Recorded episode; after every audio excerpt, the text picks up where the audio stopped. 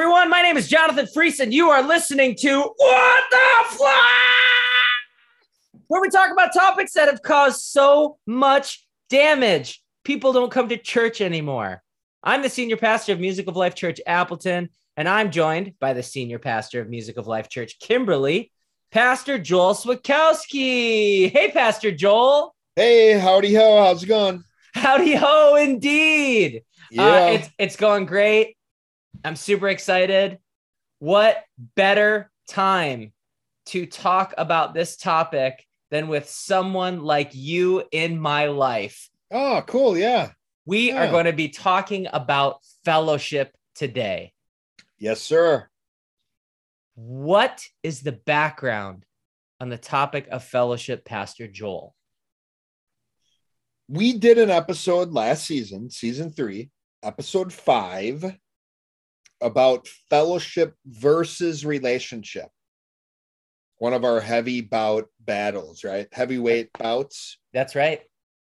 When that episode, we focused primarily on a person's fellowship and or relationship to God and Jesus, specifically unpacking the term a personal relationship with Jesus. You know, we had the what do we do after salvation theme of season three. In this episode, episode three of season four, we'll be coming at fellowship through the lens of the church especially since it's one of the four causes of church that we taught about in the last episode that we referred to acts 242 when we taught that. So really the history is this is one of the four causes of church. And now that we're unpacking this church theme for season four that's kind of the direction we're going to be looking at fellowship in in this episode Nice through a through a church lens. yeah All right. So, how have people been hurt by this topic of fellowship in the church? well fellowship is rare Ah, I think the word is used very often, and I don't think it's used in the way God intended to most of those times. should I, I- not should I not think of donuts when I hear the word fellowship? I don't think, like off the top of my head, probably not. okay. Not as a cause, anyways. okay. Okay. Fair enough. But similar to what we did discuss in episode five, season three, is people lump fellowship and relationship Right. and whether that's with God or with one another. And that's where we're really going to see fellowship through the lens of the church is more what does fellowship between me and another human being look like? Another member of the church that God has established. Where in season three, we were talking more what does this fellowship look like with God and with Jesus? But ultimately, the the fact that fellowship and relationship are lumped together and, and really what that means is when people say fellowship oftentimes what they mean is relationship Okay. due to this people miss one of the greatest benefits we receive as christians So when this topic hits the church, the topic of fellowship, it has a uh, dividing principle, kind of a dividing effect that happens. There's a strict side that forms over this topic, and there's a loose side that forms from this topic.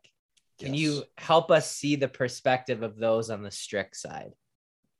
on the strict side like we said in the last episode the the big issue is that each of these causes including fellowship is going to have a super a superficial definition so what that would look like then is fellowship being defined as any communication that is focused on or surrounding a topic about god or the bible Okay.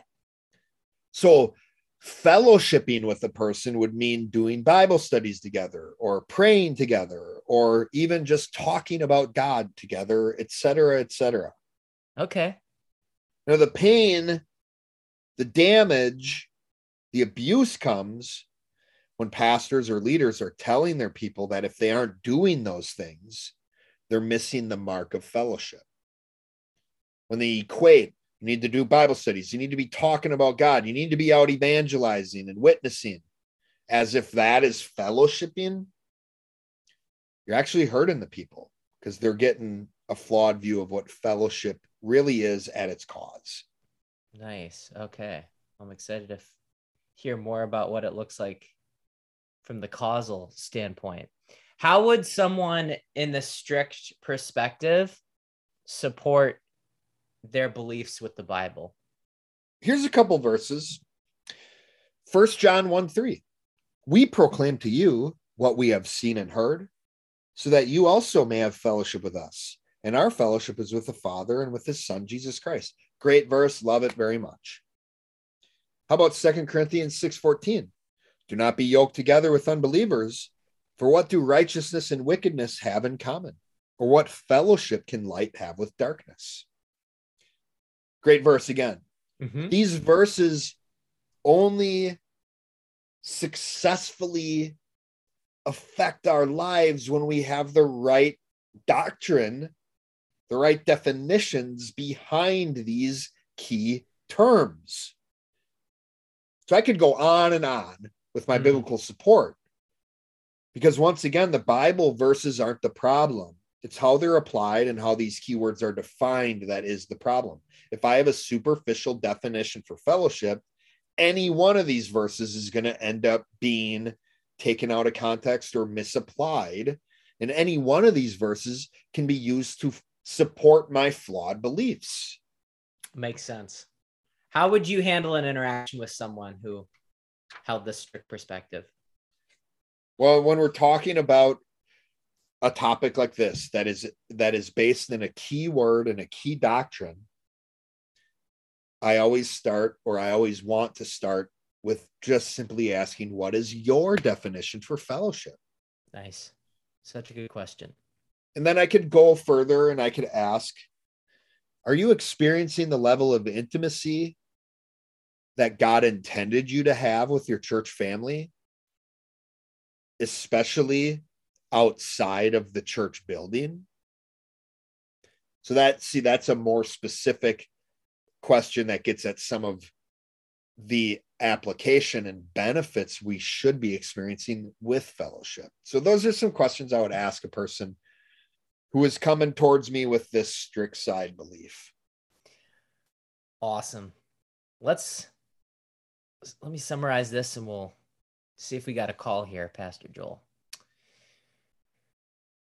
When we're talking about the strict side, it is the strict side is focused on the rules, right? These people happen to be legal, tend to be legalistic. Yeah. And fellowship, the the definition of it is something that is superficial. Right. Defined as communication that involves God or the Bible. Right. Or, you know, so it's people praying together, people talking about God together, and that's what it means to have fellowship. Right. Great. Well, let's take a call from Pastor Richard Tater. Yeah. All right. Go ahead. Go ahead, Pastor Tater. You're on the line. Hello, Pastor Joel and Pastor Jonathan. This is Pastor Richard Tater calling from McMillan, Alabama. How y'all doing? I have somewhat to say upon the matter of fellowship once again, this is another topic that didn't go well when I talked with Dickie. Every time I called him, he had people in his house. They were, quote, hanging out. That's not church. They weren't getting anything done. Well, Pastor Tater, let me try something on you. What's your definition of fellowship? I believe fellowship is when people are working together to get things done for God. It's really simple, Pastor Joel. Jesus said Matthew 24, Blessed is the man who is found doing when his master comes back. Fellowship is when believers keep each other focused on being busy for God. Uh, Pastor Tater, are you saying this can't be done by sitting and talking? What kind of people are attending Pastor Rich's church? Uh, well, that's a good question. Uh, uh, I didn't ask Dickie who is coming to his home church. well, maybe you could ask him the next time you talk to him. You may even ask him why he feels led to pastor these people. Hmm. Yes. Yeah. Thank you. Thank you, Pastor Jonathan. I, I guess I do. I do feel better. Uh, I'm gonna hang up and listen. This was my favorite podcast. To hate, God bless. Oh, thank you so much for the call, Pastor Tater. Pastor Joel, I'm glad that our buddy Pastor Tater feels better. I gotta tell you, every time I hear that he feels better or anyone feels better, that jacks me up. Yeah, I think he's getting the information he needs to start feeling more settled. And and I love that he can talk to us about these things and kind of flush things out, just even on the phone call. Mhm. It sounds like he's, you know, because he's sharing and being honest with us and and you know, open to what we have to say. I think it's helping. It sounds like he's still dealing with his tradition, especially with respect to church and and even fellowship. And maybe when he learns more about the causes of church, he'll have his perspective about church itself repaired. You know, this is one of the things we could we could learn through this is really because we know the causes of church. That might be the key to helping us repair our church dam. One of the areas we have church damage is start with the causes. So not only is it the right way to learn about church, but it's also the right way to start with repairing our belief about what church is. Oh, yeah, that makes sense. Awesome. Let's go and talk about the loose side. We talked about the strict side. What is the other side of the argument, Pastor Joel? the other side is the mentality of well because i'm a christian i'm in fellowship with all believers with all other christians through christ Mm. really this is an effort to not wanting to open up more than at the surface or superficial level so really any level of intimacy that i am at with another christian is fellowship merely because we are christians Interesting. How have people been hurt by that perspective? again, people are missing this great benefit of Christianity, including the emotional connection we need in order to really have agreement in the church. Ooh, there's some keywords there. So, how would Right. you handle an interaction with someone who held the loose perspective? I could ask them, are you growing in agreement with the people in your church? Are you growing in friendship with the people in your church? And how about this? When's the last time someone challenged a deeply held belief of yours for your benefit? Ooh, Yeah, those are good Oh. ones. I like that. yeah, those are good ones. Those are, there's some depth there. Yes. There's some depth there. Okay. When this topic of fellowship hits the church, Pastor Joel, what are your thoughts? How does this, how are you seeing this impact the church? I see it impact the church re- in in three ways, resulting in three categories of people. There's the people I feel sorry for. These are people who think they're in fellowship merely because they're Christians.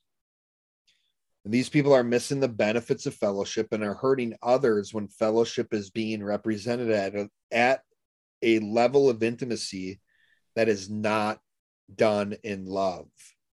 So, really, the people we feel sorry for are the ones who take and then still equate that with fellowship because the people they're having these interactions with are fellow Christians. Hmm. There's the people I understand why they do what they do. These are people who leave the church because they're not experiencing the emotional connection with people that they know they're supposed to. Yeah. These people often see Christians as fake. Right. Church face, right? Yeah, it's like these people aren't being real. They're not Mhm. really sharing about what's going on. Everybody walks into this building, everybody I interact with here, just starts every conversation with God is good, things are great, God bless, blah, blah, blah, blah. These people are fake. Yeah. Because I know in my life, things are crappy. Mm-hmm. So I'm not feeling any emotional connection to these people. Yeah. Then there's the people that I'm impressed with. These are people who want to be deeply known and to deeply know others. Mhm. People who want God to flow through their uniqueness in order to love the church. These are people who are open and truthful and vulnerable. That sounds quite rare. It is, yeah. yeah. What is the ultimate answer? It is that time, Pastor Joel. The ultimate answer fellowship is social intercourse. Social intercourse. Yes. Hmm. Some description of that it's a willingness to share everything you have, everything you do, and everything you are with another person, minus sexual intercourse, Yeah. Because that would be marriage, right? Nice. this is a willingness to be deeply known and wanting to deeply know another person like they're very much like the high self the very much like the people we're impressed with that category of people now key thing to remember here fellowship is a willingness to share everything you have to an r not a requirement and here's really the key to knowing what you should be willing to share is when it's done in love. Nice. Okay. Fellowship is driven by love. Nice. It is this agreement between two or more people that we will give of ourselves to one another while taking direction from God in love. Give of ourselves in every capacity possible. Hmm. The more, the better. Again, in the hurdles and drivers teaching from episode one, fellowship is a driver, meaning this the more, the better, the deeper, the better. Nice.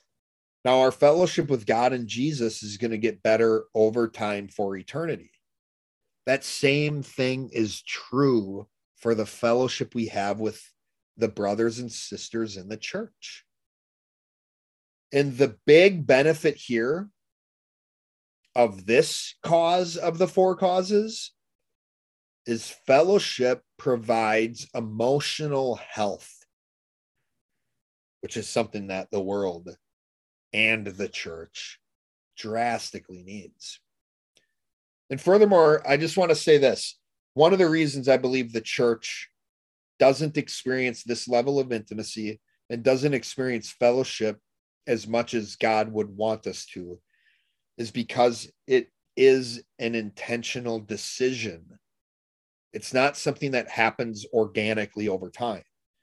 Nobody is going to end up at fellowship with another person on accident.